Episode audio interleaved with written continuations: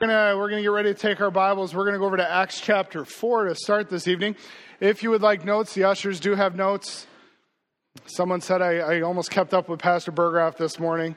Um, so I'll, I'll take that as a compliment if I can talk that quickly, um, but fast. But uh, we'll, we'll try and do a little bit more tonight, uh, going with some of the similar topic, talking and uh, trying to wrestle through some of the, the questions that arise when we deal when we deal with the topic of homosexuality.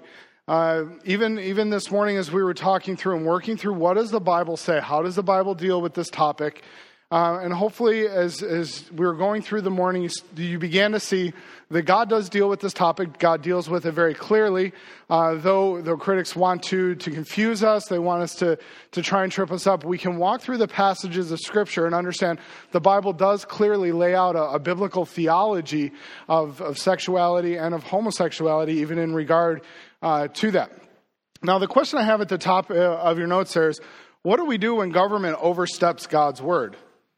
What, what happens if we get to the point here is already is uh, being introduced into legislation in Connecticut and in Massachusetts, hate speech, where, where a message that I preached this morning would have been considered hate speech and worthy of criminal uh, prosecution. What do we do at that point? And, and that question actually comes up in the Bible in Acts chapter 4. If you remember, Pentecost has just happened. And as, as the disciples are working through in there, they're beginning to share the gospel, uh, and it's, it's taking Jerusalem by storm. And as, as they get to a point where they, they get to a point where the Jews are beginning to look at uh, the disciples, especially Peter and, and John, and they're saying, no, you, no more, don't, don't preach this gospel anymore. You can't do it. You need to stop, stop, stop doing this. Down in Acts chapter 4, verse 18, it says, uh, and they called them and they commanded them not to speak or teach in the name of Jesus. But Peter and John answered and said unto them, Whether it be right in the sight of God to hearken unto you more than unto God, you judge. For we cannot but speak the things which we have seen and we have heard. So when they further threaten them uh, and they let them go, finding how much more they punish him because of the people, for all the men glorified of what was done. Now, if you, if you go over to Acts chapter 5, this is going to continue. The church is going to continue to grow. They're, they're standing up, even though there's beginnings of some persecution and some pushback by the, by the locals, so to speak. Acts chapter 5, verse 28 uh, we, we had that familiar verse that, that many of us know, um, saying straightly, uh, they commanded them at the end of verse 28, You filled Jerusalem with your doctrine and intended to bring this man's blood upon us. And Peter and the other apostles answered and said, We ought to obey God rather than men.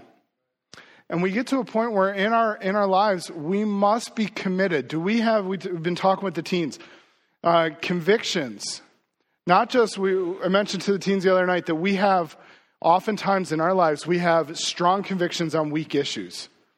We, we look at items like the, the football teams or, or basketball teams. We, we have strong, passionate opinions on that.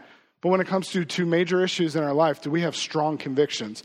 We need to have strong convictions on, on major issues, not just strong convictions on weak issues. And when we look at what happens when the church and the state do collide, and it, I, I trust that as you look at our culture and you look at where we stand as a church, as, as biblical believers, you can see some of that beginning to take place, that, that that could potentially collide more and more. We have a responsibility to have strong convictions. Convictions are those beliefs that we hold so deeply that we will allow it to affect our lives, that we will move upon them, that we will act upon them. Tonight, when we talk about the gospel, getting the gospel out, we say it's a conviction. But do we act upon it? Do we let that affect our lives? Or we're just like, well, you know, if the gospel gets out, hopefully the missionaries do it. Or do we look and say, no, that is a passionate conviction of our lives that, that we want to move forward with? It, when we look at this whole topic of homosexuality and where we're at in our culture, the, the question I often ask is, how did we get here? How did, how did we get to this place? It didn't, this, this topic just didn't pop up with the issue of gay marriage. There has been a, there has been a, a slide that has been a moral slide in America that has been happening for decades. And, we could take the time to look back. We're, we're not going to do that this morning. But I think one of the, when we look at some of the ways we, we got there, we got there through a shallowness or an unwillingness to preach and to teach on the topic of sexuality and homosexuality in both the church and the home. I am very thankful that the heritage of our church here, Faith Baptist Church, has not been that That we have a pastor who is willing to preach and tackle the tough topics, to deal with it, and to look and say, here's what the Bible says in regard to these topics.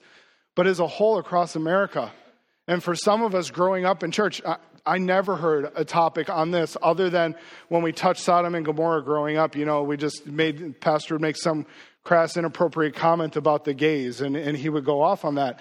And it was not appropriate. And, and we look at it and we say, how do we get there? We often get there by an unwillingness to talk about it. In fact, some recent stats coming out from the Barna Research Group said that 64% of Americans believe their mother and their father did a poor job educating them about sex. And, and beyond that, 57% of Americans say that they feel uncomfortable talking to their children about sex. Folks, if it's not going to be the parents, who's, going to, who's it going to be? If it's not going to be Christian parents, who, who's going to be educating our adults, our young adults, our teens, our children? And, and, I understand that the reason that we look at that sometimes is, is because we say, well, we don't want to corrupt their innocence. Well, I want to, I want my children to know what the Bible says before their innocence is corrupted by the world and by other people. I don't I, I know that there's a potential of embarrassment. You're talking about your body, you're talking about the, the relationship that you have or they may have. But we have to look and say, we have to talk about some of these issues. And if we're going to look and wait for them to ask the question, whatever that particular question may be, it can be too late.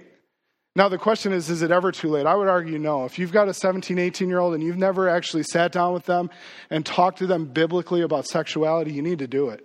Is it going to be awkward and they'll probably go, oh, yeah, I know, we already talked about it in the locker room? That very well could be the case. But we have a biblical responsibility to, to be sharing about that. How else do we get there? There's a lack of commitment, and I believe this is growing in America a lack of commitment to biblical authority. The whole message this morning, my goal was not to persuade anybody that homosexuality is a sin. It's not my job. Because the biblical authority is very clear that homosexuality is a sin as per God. It's not my job to persuade you of that. It's our job to, to look and say, this is what the Bible says. If I'm committed to the authority of Scripture, then I must allow that to impact my life. So we have to be committed to it. And then how else does this happen? Culture. And even some church members have been hijacked by the LGBT agenda. Now, I, I, know what some of you are probably thinking right now. Come on, Pastor Art, really? There's, let's not get into conspiracies. Let's not get into there's an agenda out there that is driving America, that is sweeping us away. There is, there is a truth to that. And we can look at it and we can understand it. In fact, we'll just, let's just take a few moments here and look and say, you know, there's been, honestly, there's been a strategy for millennia for thousands of years, trying to pull us away from traditional family values, trying to pull us away from purity, trying to pull us away from holiness. And Satan has been working through the, through the thousands of years to get that to happen. And now this is exponentially increasing and increasing. And, and how do we deal with it? There's a book that's called After the Ball. It was written in 1989 by uh, Marshall Kirk and Hunter Madsen. It's, it's, it's literally entitled How America Will Conquer Its Fear and Hatred of Gays in the 1990s. It has become known as what is called the Gay Manifesto, and literally it is the playbook of how to get America from the, the late 80s, where there was still a, a taboo, so to speak, nature against looking at homosexuality, how to get it to the point where they're completely, um, that we as a culture are completely accepting of this whole dynamic. And if we look through just some of their, some of their statements, they, they said our goals are this um, they said we, we want to desensitize, we want to normalize homosexuals in mainstream America.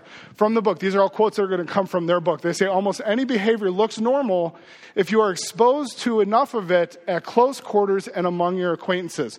So we want to get out. We want to make sure that we're rubbing shoulders with everybody, coming out of the closet, letting people know that we are normal people, that we are there, that we want to do that. And, and it, let's be honest, they are, they are normal people. We have to be very careful in, in some of the ways we, we speak and we talk.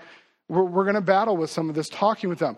But they wanted to desensitize and normalize. They said, we want to portray members of the community uh, as victims. We want to we want to come out with the idea of they are born this way. They say this the message must read.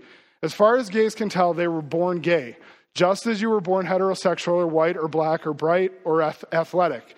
Nobody ever tricked or seduced them.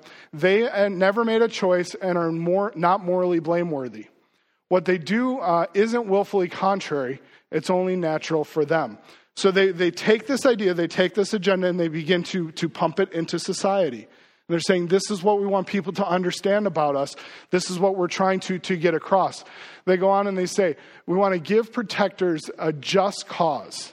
Those people who are out there who naturally want to defend, who want to uphold uh, a, a, case, uh, uh help somebody out.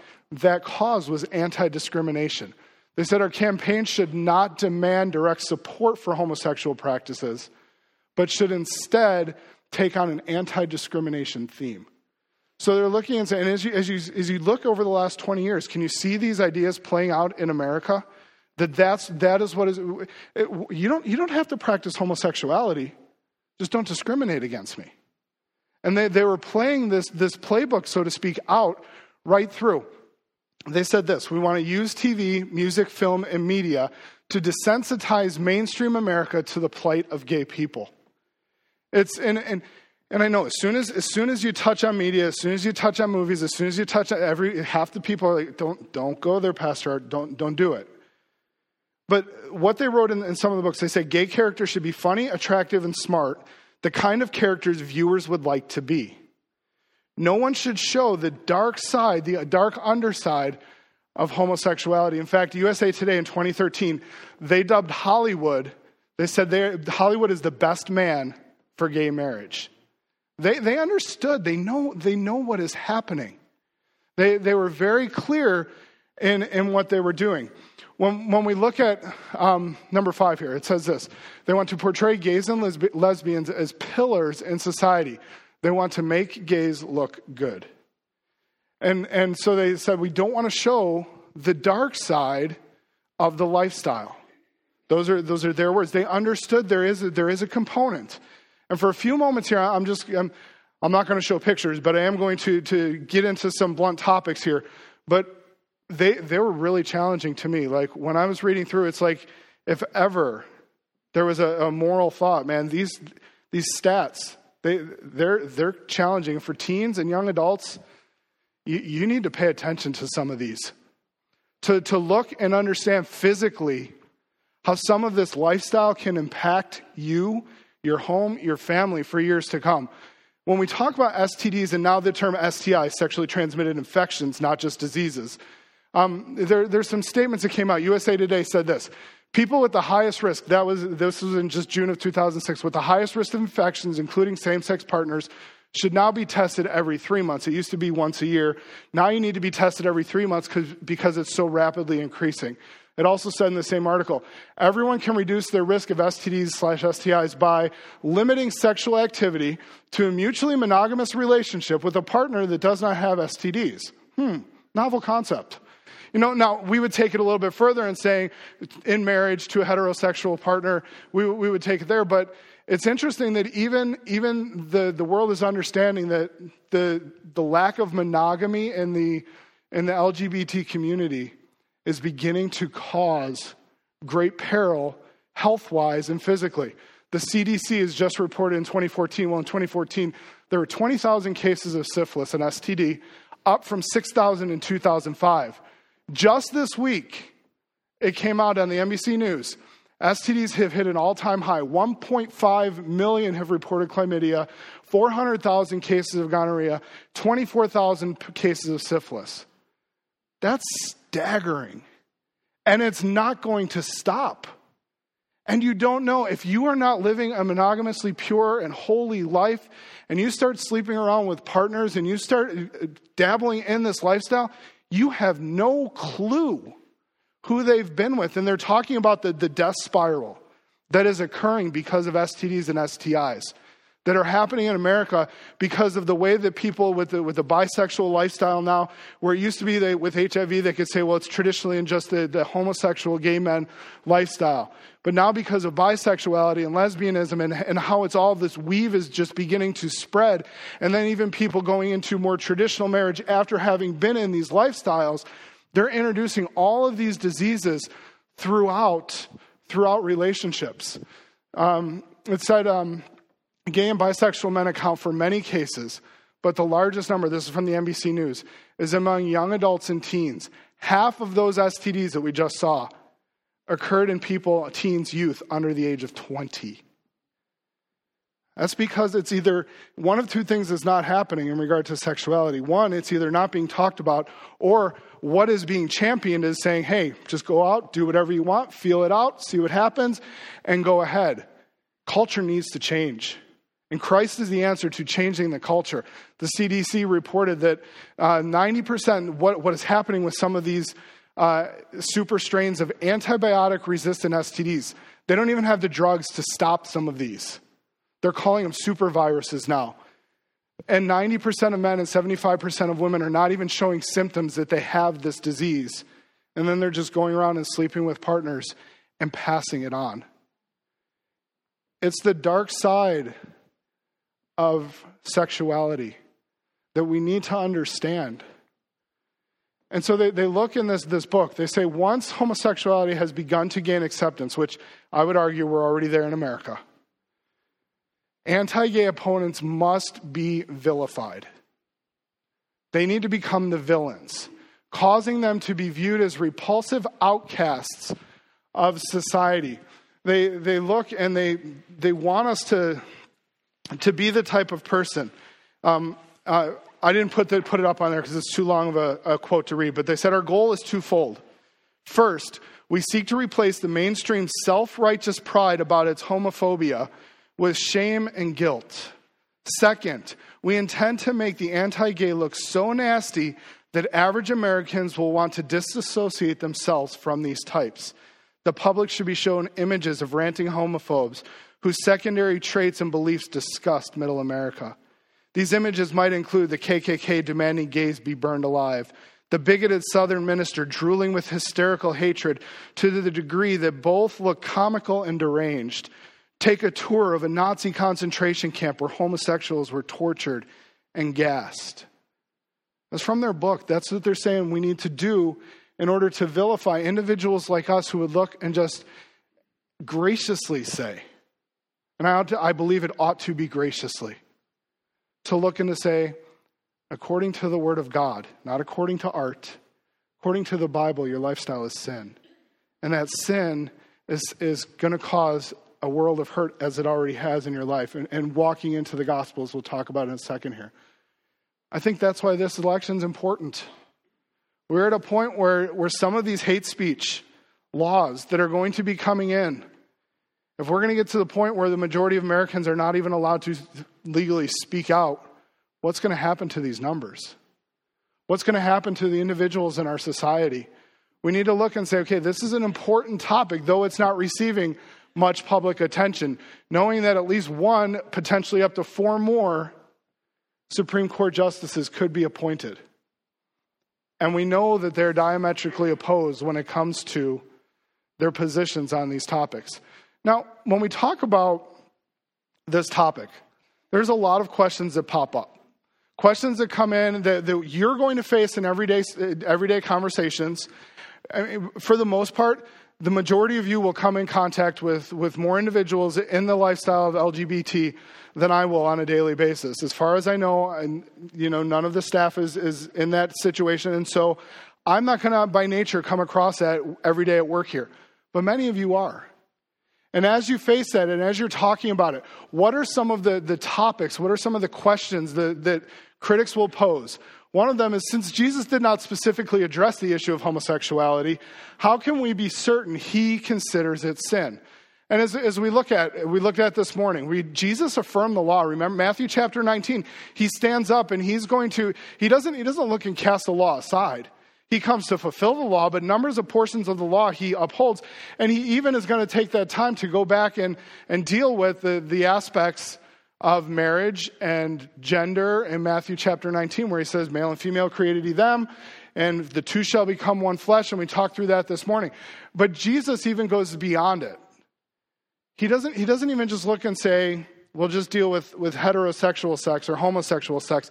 He says, we're going to take it even further. We're going to deal with lust. We're going to deal with the matter of the heart. As you're thinking in, in your heart, that's what you have to have to deal with. As a man thinks in his heart, Proverb says, so is he.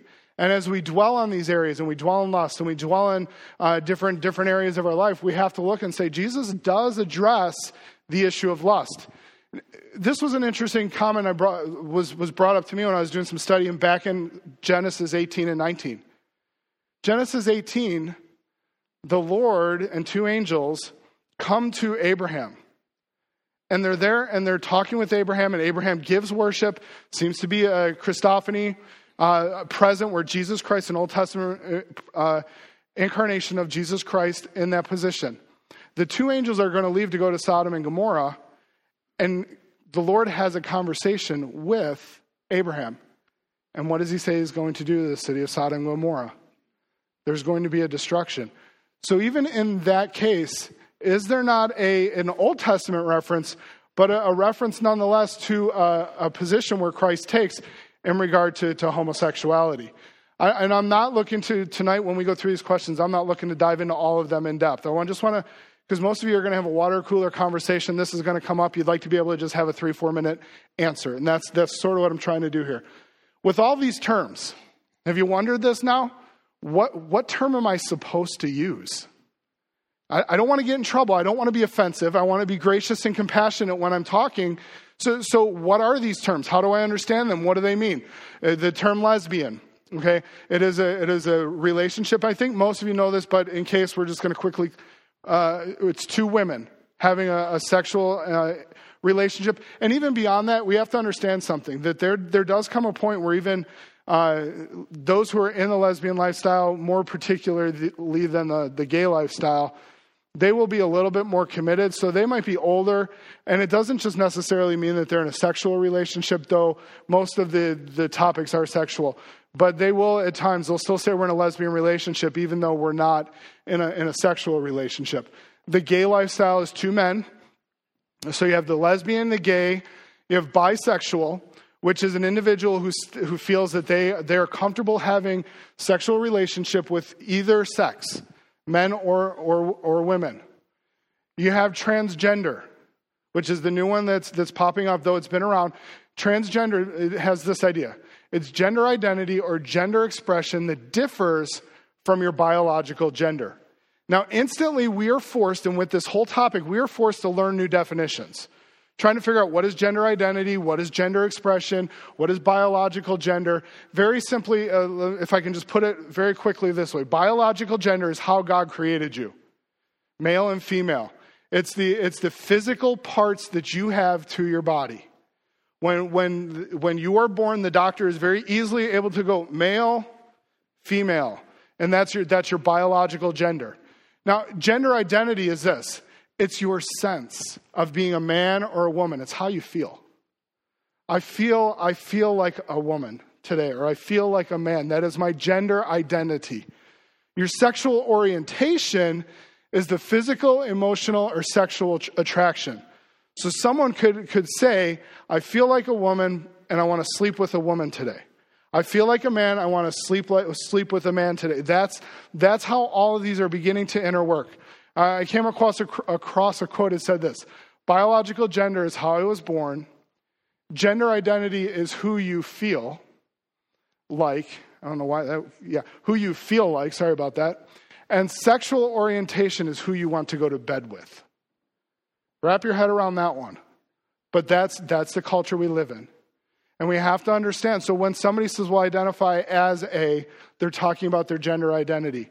When they say, well, I, my sex is a male, they're not, they're not saying I want to have sex with the male. They're saying my biological gender is male. So, so that's some of the terms. When we look at, there's, there's a new, it's now if you look, it's LGBTQ. Uh, Q is coming on the scene more and more often, and it's the word queer. Now, most of us were, when we grew up, you didn't use that word. Because if you use that word, it was derogatory. And so, so can I use that word or can I not use this word? The answer is no, you cannot use that word. You should not use that word. It is still a derogatory term unless you are functioning within the community itself. That's why Trump got in trouble with it. Well, he gets in trouble with all his tweets. But um, he said something about queer the other day in one of his tweets, and they took him to task because he's not part of the community.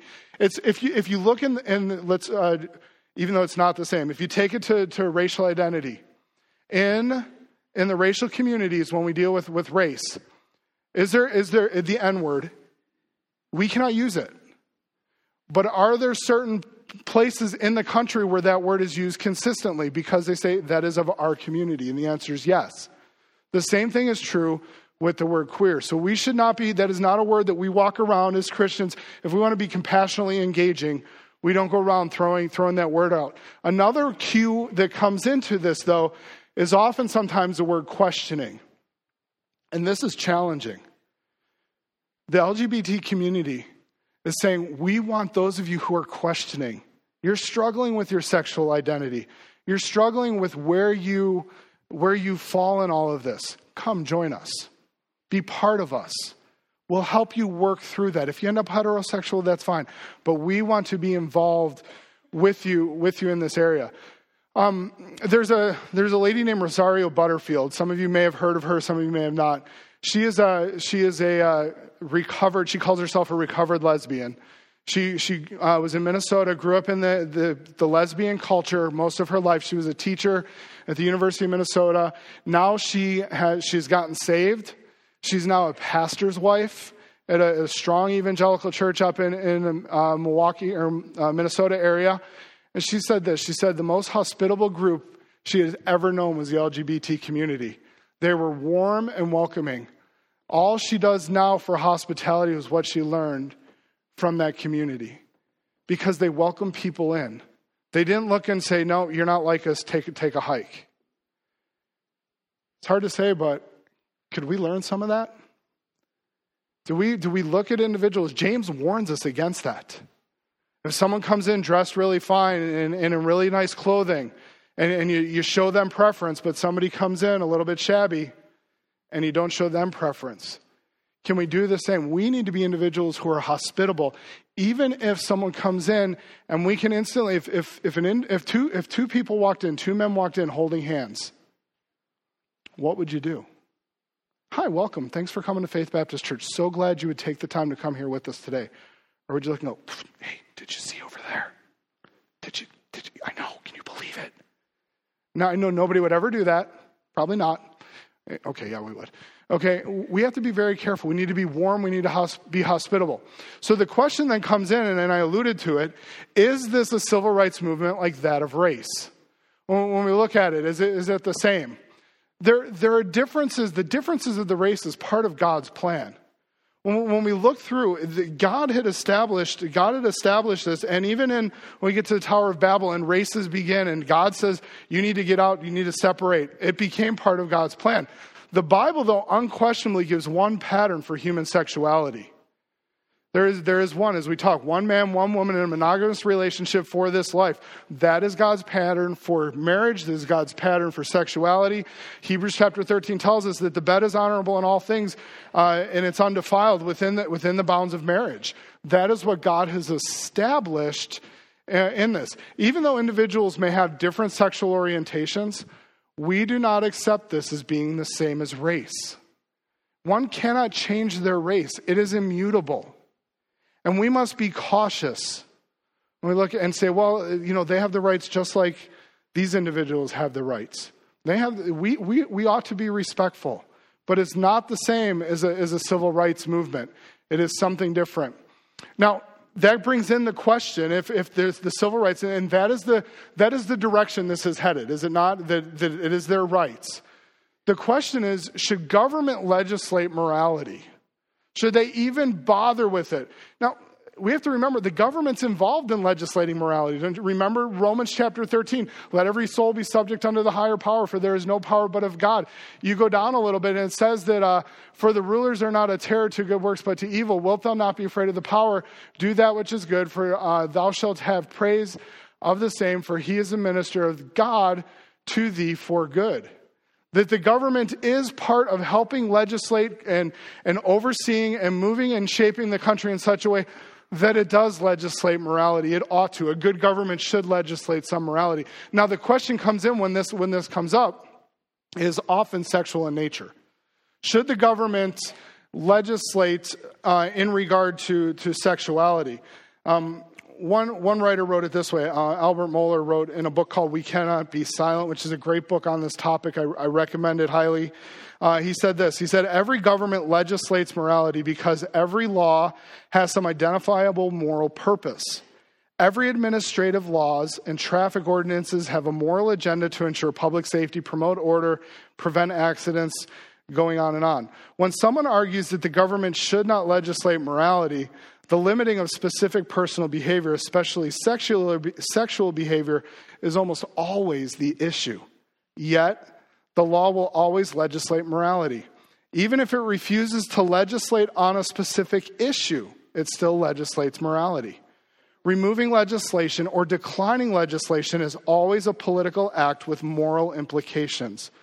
When it comes to legislating morality, whether the issue is sex or some other lifestyle issue, every sane, stable, lasting society legislates vast areas of morality. Even when moral issues are not made matters of legislation, they remain a matter of cultural decision, responsibility, etc. He looks and he says, the government should be involved in it, and it is going to happen. But unfortunately, what happens when it doesn't, they don't legislate the way that we believe? When Bible and politics collide. When we look and we say, what do we do? Now, one of the questions that, that when we look at the legislation that's happened with government, one of the driving forces, the, the driving statement that has been pushing this agenda is this question Are people born gay? Are they born gay? And if so, doesn't this mean that God made them gay? Now, there was a, there's a study that came out in August 2016 from Johns Hopkins University. That John Hopkins, like down in Maryland, the one that if you're sick, that's where you want to go to. Okay, they came out with a study just recently and they said this there is not enough definitive scientific evidence available to suggest, not even to, to verify, to suggest that gay, lesbian, and transgender individuals are born with certain sexual orientation or gender identity. Here's John Hopkins University coming out and saying there's not scientific proof to say that individuals are born gay. They studied 3,826 sets of twins, at least one of whom in each set of twins was identifying as having SSA or being SSA, same sex attraction. And all of those, of all of those, they said that there was, there was a negligible amount. They actually went and they said this based on that study, looking at it all. They said, We can say there is no reliable scientific evidence that sexual orientation is determined by a person's genes. And they're taking huge flack for that. And we get excited because we're like, hey, there we go. We've got scientific evidence. Now, remember, we get excited when we see scientific evidence which supports us. But also in the same study, they also come out and they say, we don't know if there's even scientific evidence to prove that there's a genetic aspect to being heterosexual as well. So they're going to go to both sides of it. And and, and that's, that's going to be the case. So we have to be careful when we look and say, hey, science backs this up. Hey, science back. Because what happens when the preponderance of scientific evidence doesn't end up on our side? What happens if in 10 or 15 years they potentially find a gene that they say we can isolate it down to this chromosome and we say this is the genetic marker for homosexuality in an individual. Is, is that even a case? One, one writer put it this way there's no adequate scientific evidence that exists that suggests an individual can be born with same sex orientation. Nevertheless, the, the testimony of those struggling say they've st- struggled from early on. Um, now, there's numbers of factors which we'll talk about in a second as to why that may be the case. But Christians should not run from this question, he states. Biblical theology reminds us that the consequences of the fall are so comprehensive that we should expect sin to impact everything from our self centeredness to our potential me- our molecular structure. It's a, if a biological cause or genetic link explaining same sex attraction is ever discovered, though there, there's nothing at this time, Christians should be among the least surprised such a finding would certainly inform our pastoral understanding and approach to persons with same sex orientation because we would recognize that sin even affects our biology.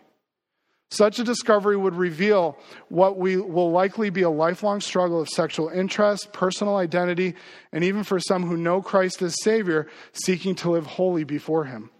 That being said, an analysis of all current adequate scientific evidence for the gay gene is, is furthermore um, stating that there's, it cannot be traced to a single gene. There, there's, there's some truth to that. That if we, if we ever did, I, I don't believe it. I believe that as they're finding out continually, we're not created gay, we're not born gay. But if it, it were to ever come out that they linked it, isn't that the curse? Doesn't the curse penetrate deep into our hearts in every single way? The answer is yes. It has perverted so many things in this world. The curse is deep, and that's why we have such a responsibility to help reverse the curse. Though we can't do it on our own, we take part in sharing the gospel of Jesus Christ. Um, that was the, the quote I, I read from. The, the, the question then comes okay, so, so politics is struggling. Why can't the church get on the same page? The, the quotes I read this morning, the percentages that we as, a, as evangelicals are even battling are where, where do we come down? Do we come down on the same issue? Uh, obviously, if we can't agree on what homosexuality is, is it a sin? Is it not a sin? Uh, I believe biblically you can look very clearly as we, we laid out this morning. But does that mean that the Bible is not clear? The answer is no. The problem is not Scripture. The Word of God is uh, profitable. It's, it's, it's inspired by God. It's been breathed out to us. It is there. It is inerrant. It is without fallibility. It is, um, it is perfect. The problem is our failure to understand and obey the Scriptures. When we look at what the Bible says in regard to sexuality, when we look at what the Bible says in regard to bisexuality, homosexuality, transgender, we can take all of those topics. Our issue is our internal struggle with sin, with our selfish nature that says, I want to do what I want to do, not what God wants to do. I want to uphold my way, not God's way. We need to understand the scripture. There was an interesting, some of the evangelicals, there's an, uh, a guy who, uh, his name just totally escaped me um, emerging church guy. Brian, Brian McLaren. I, just, I couldn't, I couldn't figure, anyway. Brian McLaren is a, he was a pastor down in Washington, D.C. He, uh, he called for a five year moratorium that we as evangelical churches stop for five years even talking about homosexuality so that we can spend time prayer and prayer and fasting to understand what this topic is all about, what the Bible really says about it his about two years into his more his own personal moratorium, uh, the Washington Post broke a story that he must have broken his silence because he married his son to another man while he was while he was in his moratorium. And they broke this story and says, how can this guy say he's going to take silence and yet he's going to be pro this, which they liked because now they're saying here's a leader in quote unquote even some some evangelical circles, not not in ours whatsoever. But, but saying that. So if we can't agree on it, well, the Bible must not be clear. Hopefully, you can go through after this morning and you can walk through the Bible. Say the Bible is clear on what it teaches in regard to homosexuality and sin. It is, it is sin. So, should we, how, what do we do? If the Bible is clear on this, but culture is fighting against us, what do we do in relationship to those who are in the homosexual lifestyle, those with SSA or same sex attraction? I keep putting that up there because you'll see that more and more in culture, dealing with same sex attraction. So, so, what do we do? If you're a believer, what, what are we to be doing? Well, remember back in uh, Genesis chapter 18? If you, if you go back there, what did Abraham do? When he found out, did Abraham know what Sodom and Gomorrah was like? It sure seems that way. And on behalf of the people there, though he understood the wickedness, though he understood, he intercedes with God. He's saying, but God, if, if we find if we find 50, if we if we can get down to 10, God, will you spare them? Why did he want them spared? He understood there was what? There's wrath. There's God's judgment. There's God's penalty. He wanted them spared from that. And so he begins to intercede. What are we to be doing? We ought to be on a consistent basis interceding on behalf of the LGBT community. And that just, I know some of you are like, did he just say that from biblical intercession? We ought to be praying. We ought to be praying for the conversion of souls, for, for them to be rescued out of the, the horrible pit of sin and self destruction. We ought to be doing that. We ought to, like Lot, in the same passage, Lot lost the moral high ground. I alluded to it this morning, but you remember at the end of chapter 19, At the end of Genesis chapter 19, when the, when the angels are looking and saying, We need to get out of here, and uh, he says, we, we need to get out of the, the city. And so uh, Lot is going to uh, go, and the sun, uh, sorry, I just lost the spot there. Um, and came to pass, uh, verse uh, 18, he says, not, not so, my Lord. Behold, now the servant has found grace in thy sight. He's magnified me. I cannot escape to the mountains. He says, Can I go over to this place? But right before that, he went, uh, is verse 14, there it is. And Lot went and spake unto his son in law, which married his daughters, and said, Up, get out of this place, for the Lord will destroy this city. But he seemed as one that mocked unto his son in laws. They just sort of took him as a joke. How, did, how did he lose this high ground? What was it that, that got to the point where his family looked and said, Seriously, God? God's going to destroy this place? What, what caused him to lose the moral high ground? I, I think there's a, a couple aspects here when we look at look at what happened. You have Lot who's making a choice to move for the benefit and the comfort. Remember all the way back in the story? Abraham says, I'll go this way. Lot says, I'm going to pitch my tent towards Sodom because it's more comfortable, it's more plush, there's, there's better things there. He had a materialistic bent toward we want the things of the world, we want this stuff, we want this stuff, we want this stuff. And he began to move toward the city of Sodom and Gomorrah. As he moves toward that, the, the lifestyle, the things that are there, Lot's to the point where he's at the city of the gate. He's, he seems to be in a position of, of rulership. He's, he's been around. He's not just outside the city anymore. Now he's living in the city. Now he's living with the potential of having even some leadership in that city. He's now at the position where his family is looking and saying, Lot's comfortable with the world around him. He knows what the people are like because what does he say to the angels? Get out, we got to move. We got you can't stay here.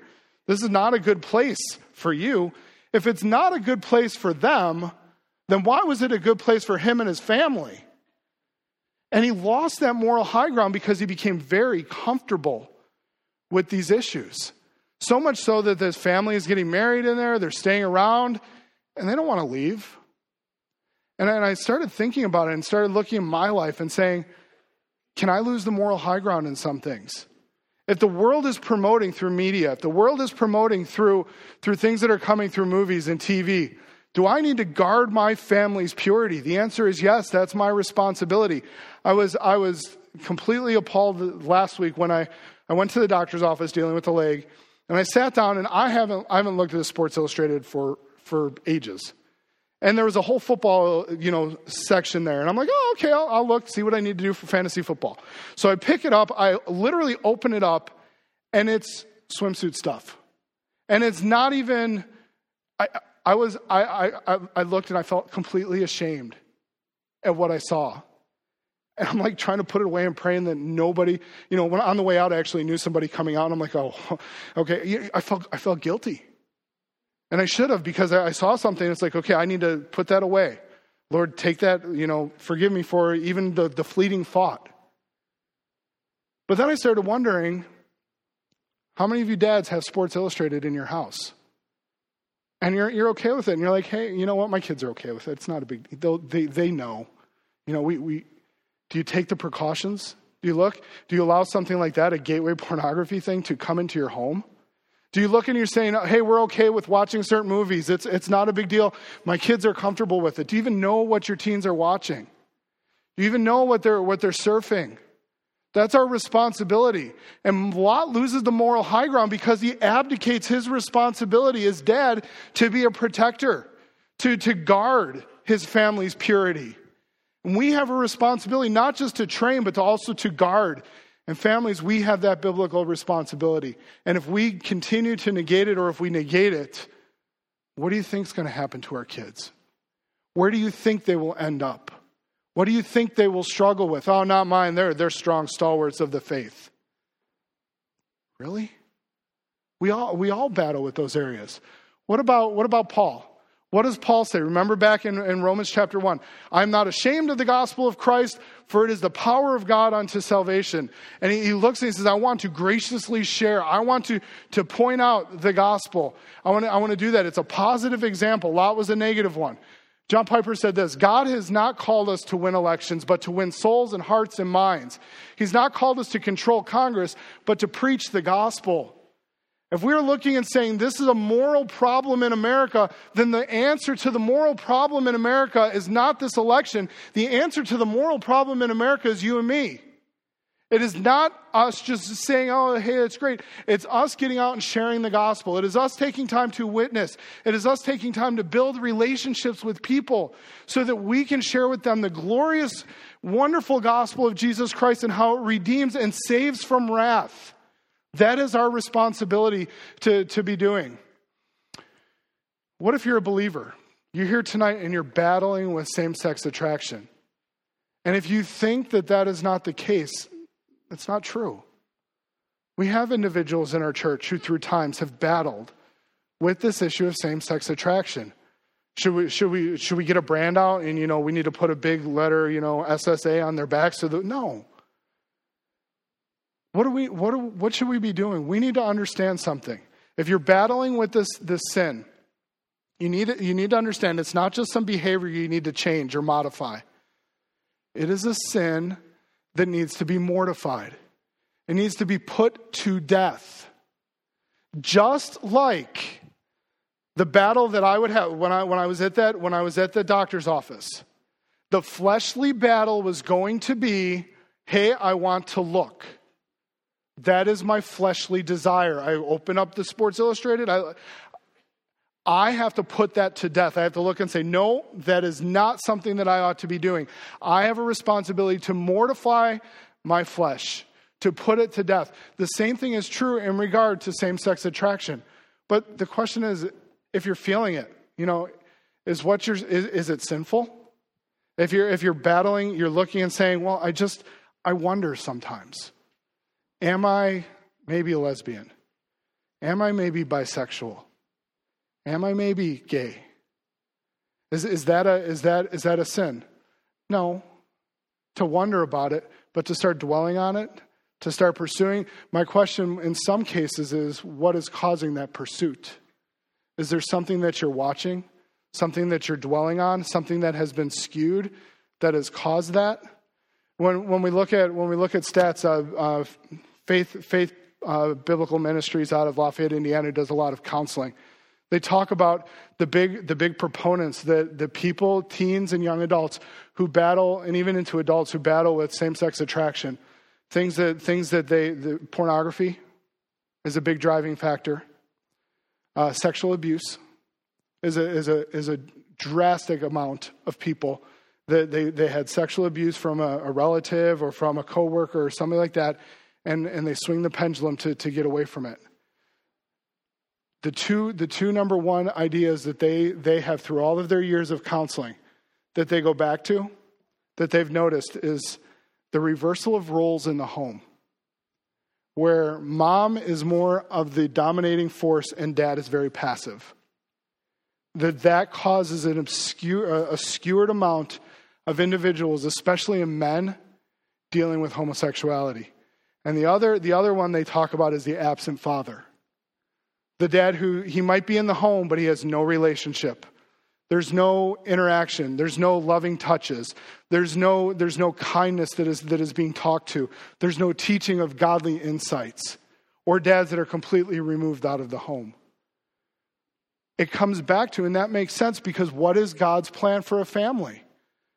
Husband and wife, with the, whether it's with children or without, but in that, in that relationship together, both of them for this lifetime, and it, it causes battles. So you're there. What if you're a parent here tonight and you have children and teen, and you're looking at this like me, and you're you're fearful of the world that your kids are going to grow up in. You're wondering what, by the time Zach's a senior, what is this world going to be like? What, what's going to be happening? What are they going to have to know about? Are we going to literally have to sit down with our kids and explain why you don't have intimate relationship with the dog? That may sound vile and gross, but are we not headed in a direction like that? That is, that is the, the moral slide that we are upon. If we're just going with what makes us happy, well, there's going to be that aspect that's going to come down. Pastor laid that out a few weeks ago. What do you do? You need to realize the importance of your presence in their life. And not just bringing home a paycheck, not just saying, hey, I'm there for you, but taking time to interact with your children, with your teens. The, uh, your child's health, uh, healthy sexuality hangs on your healthy attention and teaching and touching and loving, especially fathers. For both boys and girls, the development of a healthy sexuality hangs more on strong, loving, godly male figures in their life than on the women, though both are vitally important. That comes out of that Faith uh, Biblical Ministries out of Lafayette. What else? You need to realize the importance of your presence. You need to realize the necessity of teaching on the topics of marriage, gender, and biblical sexuality. Teach early and teach often. You, you, need to be engaging your kids at a young age, talking about marriage, talking in general terms about sex, talking about how God made you, the, the, the, the private parts that you have. There's a, down here I have after, if anybody wants, we have a number of books that some of us as staff have used uh, to teach. This one, um, this one's been used by one of the staff members, talks about God made all of me, and it talks about your private parts in a very simple way. But for two and three year olds, to start teaching them about gender, to start teaching them about sexuality, a book, uh, a book called God's Design, dealing with, with gender questions, dealing with marriage, dealing with very simple aspects of sexuality going through. So there's a number of number of them. And then when you get to that point where you're looking and saying, what do I teach my kids? How and when? I just was handed this book this morning. I read over half of it this afternoon because I couldn't put it down. It's really, it's really good. How and when to tell your kids about sex. And it gives you by the different age grades. By ages, what are some things you can teach them? What are some, what are some levels to be teaching your children at? We need to be teaching teaching them. There's some other ones I have down here on modesty. One that I have for uh, you're an engaged couple. What, what happens now? Where, where are you at? And uh, it talks about some of that. So some books to look at down there afterwards that I'd encourage you as parents take take a take a look at. Find resources, ask, but start teaching. Don't wait. Don't wait for them to ask a question. You know, we, we had a, we've had two interesting topics with, with Zach recently. Zach looked at Sharon, at Sharon the other day and said, where do babies come from? Ah, there it is, the question. And, and we're like, well, they come from mom. Okay. No, no, no, no. Not so much where do they come from, mom? How did they get there? I'm glad it was you and not me. no, no. She and she handled it very nice. She just talked about, you know what, this is a this is a miracle that God does, and it's something that God specially placed within a mom that allows her to have a baby. And he was like, oh, okay. And he, we didn't need to have the talk. And, and honestly, that concept of the talk needs to go by the wayside. We need to have multiple conversations throughout the years with, with our children.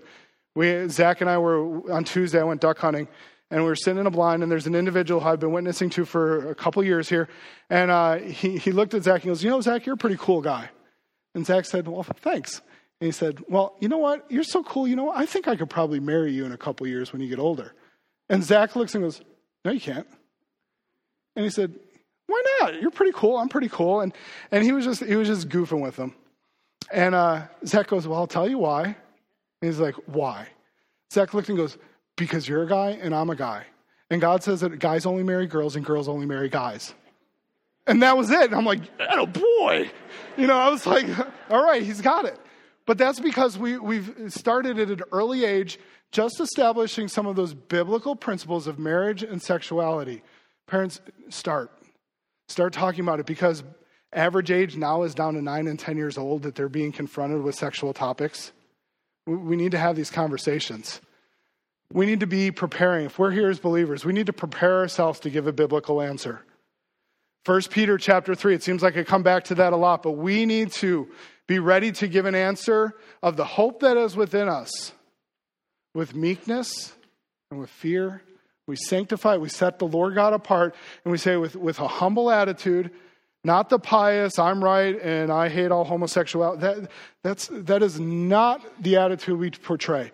Peter says that is not, it is a meek attitude, it is a humble attitude, it is one that I have been saved by grace. I need to graciously be helping others, sharing with them to give them. I need to, so I need to seek to compassionately engage in genuine conversations and social interactions with homosexual acquaintances and friends. Some of you have homosexual friends. It's not, it's not wrong. It's okay. You ought to be developing that into the gospel. If you're just there to just have a party, you, have an end game. You ought to be sharing the gospel. If we're not sharing the gospel and we're not willing to point out sin and we're not willing to talk about the wrongness of, of that lifestyle, then we're not really showing love and graciousness at all.